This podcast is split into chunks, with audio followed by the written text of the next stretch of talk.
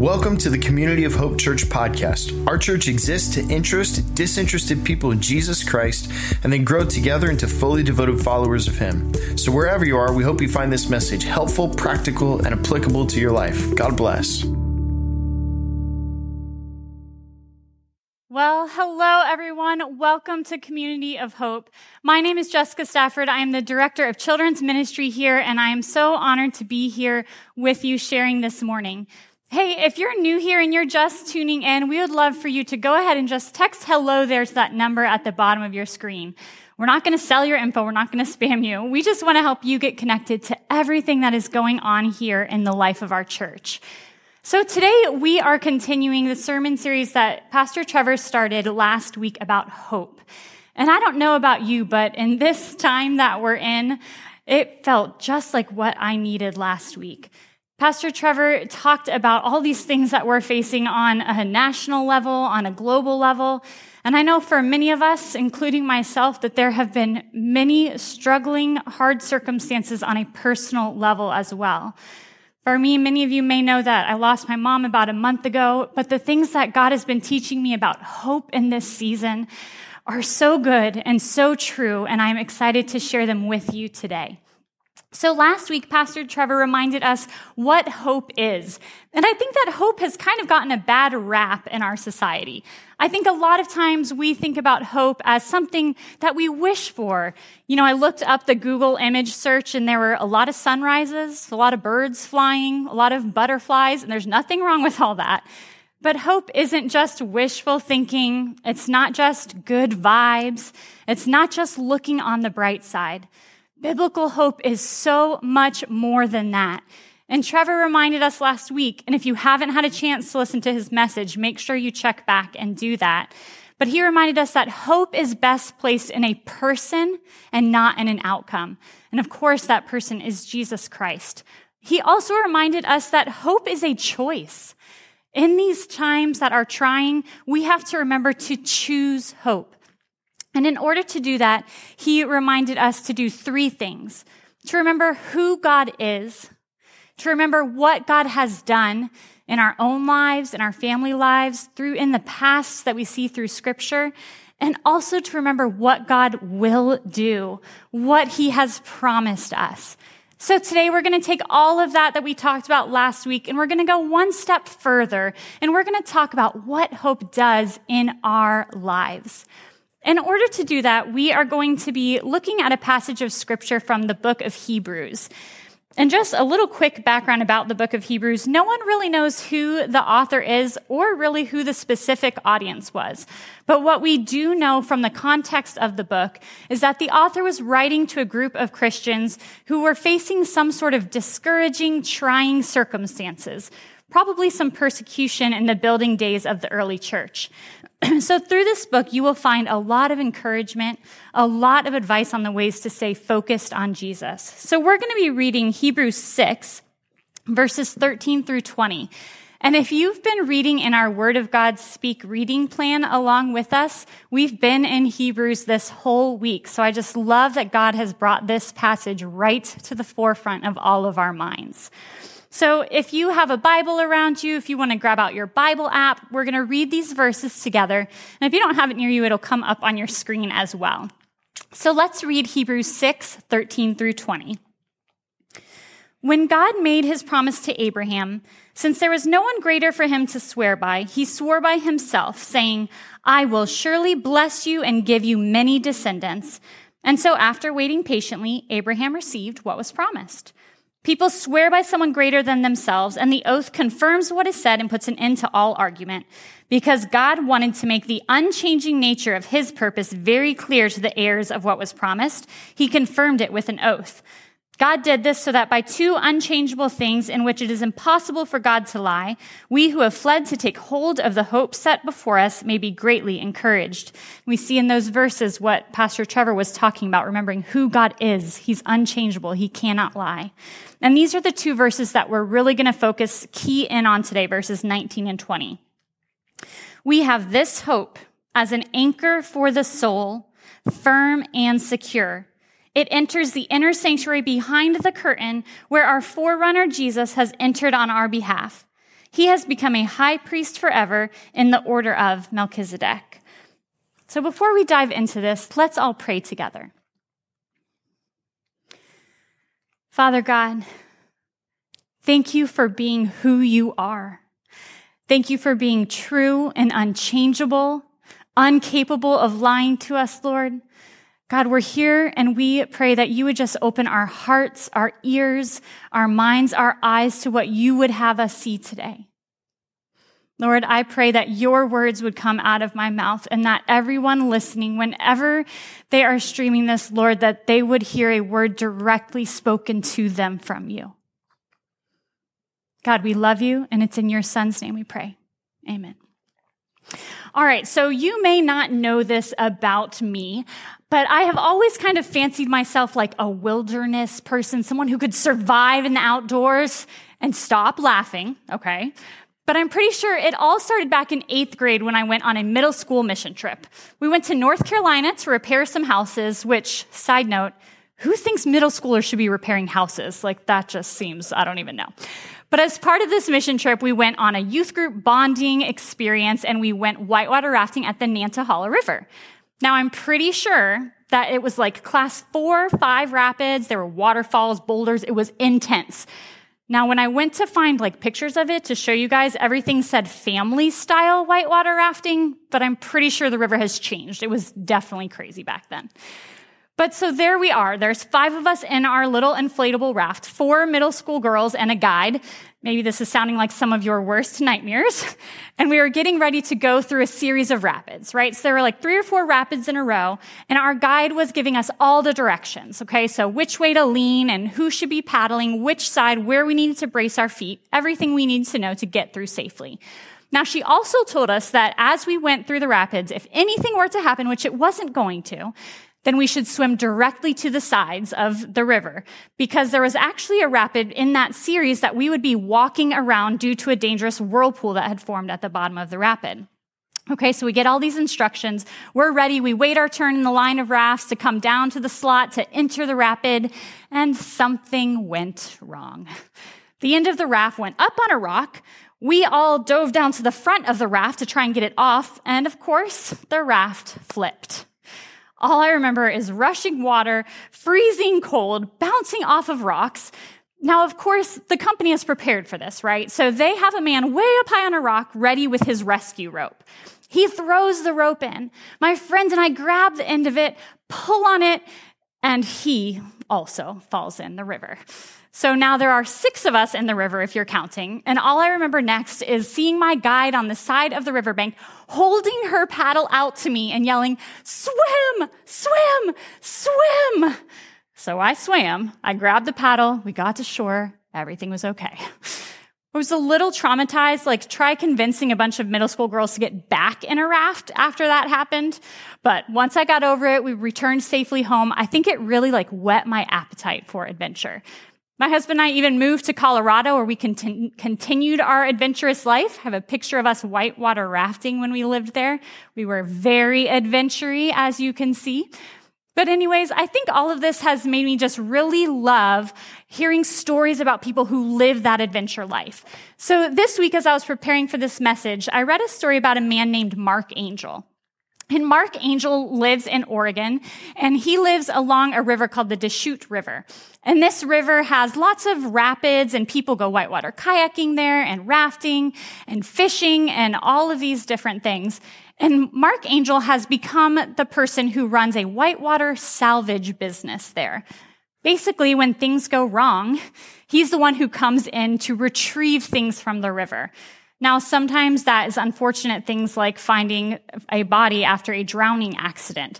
But then most often it's drift boats, which people take to fish salmon and things, and they drift down the river with the current and around rapids.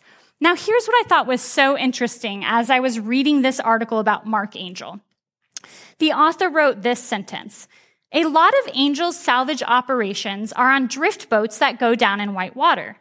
You would think that boats get sunk because they hit big rocks, because the pilot took the wrong route through the rapid, but a lot of boats go down, ready? Because something goes wrong with the anchor. And Mark Angel said most of the boating accidents I go on are anchor related. I just thought about that. All these dangerous circumstances, rocks and rapids and underwater currents, things that can go wrong. And yet most of the disasters there are because of a misplaced anchor. And I thought, how true might that be in our own lives? How many disasters have we encountered and fought through because we don't have our anchor placed correctly? So let's talk first about what is an anchor, right? This should be pretty easy because we're all Florida people. Most of us are Florida people, right? An anchor is something, anchor is something that is strong, unmovable, unshakable. It provides security and safety. You know when that anchor is down that you are not going to move, right? So when we look at verse 19, and it says, we have this hope as an anchor for the soul, firm and secure. That very clearly means that this hope this hope set before us, the hope of eternal life through Jesus, is what keeps us strong, unmovable, and unshakable. This hope is the hope of eternal life, the confident expectation that what God said is true. I think one of the best ways I've heard this put is from my oldest daughter, Charlie, who's seven. For Mother's Day, she planned a whole elaborate celebration. I got a rainbow manicure. I got a rainbow choker necklace. It was very fancy.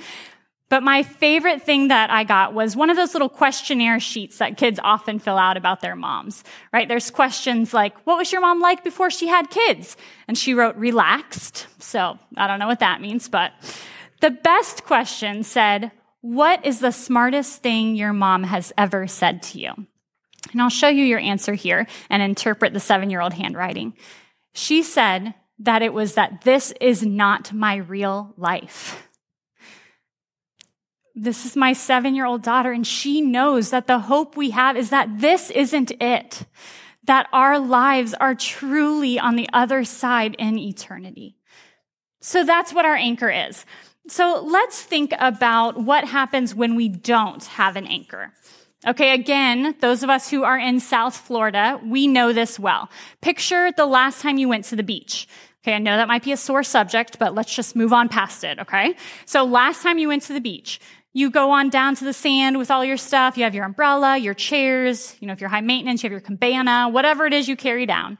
You claim your little sand patch and then you head on out to the ocean. You enjoy the cool water, the waves. You're just enjoying your time. Maybe you're in your inner tube, your pool noodle. And suddenly, when you look back to shore, you realize that those umbrellas don't quite look like the ones you started by. And is the lifeguard sand really over there? And wasn't that pier further that direction? So what happens without an anchor is we drift. That's what happens in our lives too, you guys. In Hebrews 2 1, it says, We must pay the most careful attention, therefore, to what we have heard, so that we do not drift away. It is sometimes a lot easier to drift, right? It's more pleasant. You just go with the flow. There aren't as many obstacles. But the thing is, when a really strong current comes, think like an undertow, or when a storm comes, we can't stand on our own strength. We need something else anchoring us to keep us safe. Um, Matthew Henry, who is a biblical commentator, wrote this we are in this world as a ship at sea, liable to be tossed up and down and in danger of being cast away. The temptations, persecutions, and afflictions that we encounter are the winds and waves that threaten our ship. We have need of an anchor to keep us sure and steady, or we are in continual danger. So now let's get to the good part, right? What happens with an anchor? We're going to look at verses 19 and 20 to think about this. These verses say it, which is the anchor, enters the inner sanctuary behind the curtain where our forerunner Jesus has entered on our behalf. He has become a high priest forever in the order of Melchizedek. Okay, I know that's like kind of a lot. So we're going to back up for a minute and have a brief history lesson. Okay, so we're going to back up to ancient Israel, Israelites wandering the desert with Moses. Okay, you with me? So Moses receives all the directions from God on how to build the temple. He gets, I mean, very specific. What are the colors? What are the materials? What are the metals? What are the designs? How big? How long? How thick? Every single detail is covered. And in those instructions, God tells Moses that he needs to make an inner part of the temple that is called the most holy place or the Holy of Holies. And in this area, this is the place where the ark is going to reside. And this is the place where the presence of God will come down when he is going to dwell amongst his people. Now, the thing about this place is that God also instructs Moses to seal it off with a curtain from ceiling to floor that does not allow anyone to come in to the most holy place. Not one ordinary person is allowed anywhere near it. The priests are not even allowed in it. In fact, only one priest, the most high priest, is allowed to enter into that place where the presence of God dwells. And that's only one time of year on Yom Kippur, on the Day of Atonement, when he is offering a sin offering for himself, the priesthood, and all the Israelite people. Okay, so there's a curtain sealing off this presence of God. Now, for the next part, I want to transition you to one of my favorite kids' books called The Garden, the Curtain, and the Cross. And this book walks kids and adults, it's a good one, you should check it out, through the story of humanity from the garden all the way to now. And it talks about how that curtain was hung as a sign to the people. And it was saying, because of your sin, you can't come in. But then this book tells a story that we see in scripture where when Jesus was hanging on the cross, the moment he died, that curtain tore in half from top to bottom, ceiling to floor, from heaven to earth, allowing the presence of God to be accessed by anyone who would come to him through Jesus. And I love the illustration in this book that shows it. You can see the curtains there on the side. You can see God welcoming the people into his presence. Now that Jesus has cleansed their sin, they can come into the very presence of God. And guys, this is what the anchor does for us. When we have this hope as an anchor, it enters the inner sanctuary behind the curtain. So that's where it goes into that most holy place that we were never allowed in, and it pulls us into the presence of God. It, guys, it gives, helps us experience deeper intimacy with the Lord. I can't even tell you in the last few weeks of my mom's life how many answered prayers we had, how close the Lord was, how near and personal he was in every difficult moment. And that's what having that hope as an anchor does for us is it pulls us into the presence of our Father. There's a song that we sing here often at Community of Hope. You'll recognize the first couple lines. It says, My hope is built on nothing less than Jesus' blood and righteousness. And later on in the song, I don't know if you've ever caught this or know these, these words, but it says, In every high and stormy gale, my anchor holds within the veil. It's inside that curtain, inside that most holy place that we are now invited to. So not only are we pulled into deeper relationship with God, but when we have that anchor, we can survive storms. Now notice, I didn't say we avoid storms. Jesus told us there will be trouble in the world. And like, I think we've all gotten it by now, right? We got it, Jesus. There's trouble in the world. But it doesn't mean that life's going to be easy. But it means that no matter how battered how broken, how bruised we feel, that we can survive them. In those storms, I think one of the hardest ones is death, is grief. And after my mom passed, there was a verse that just kind of has become one of my life verses for this season. And it's 1 Thessalonians 4:13. It says, "We do not grieve as those who have no hope." Right? And we do not live as those who have no hope either.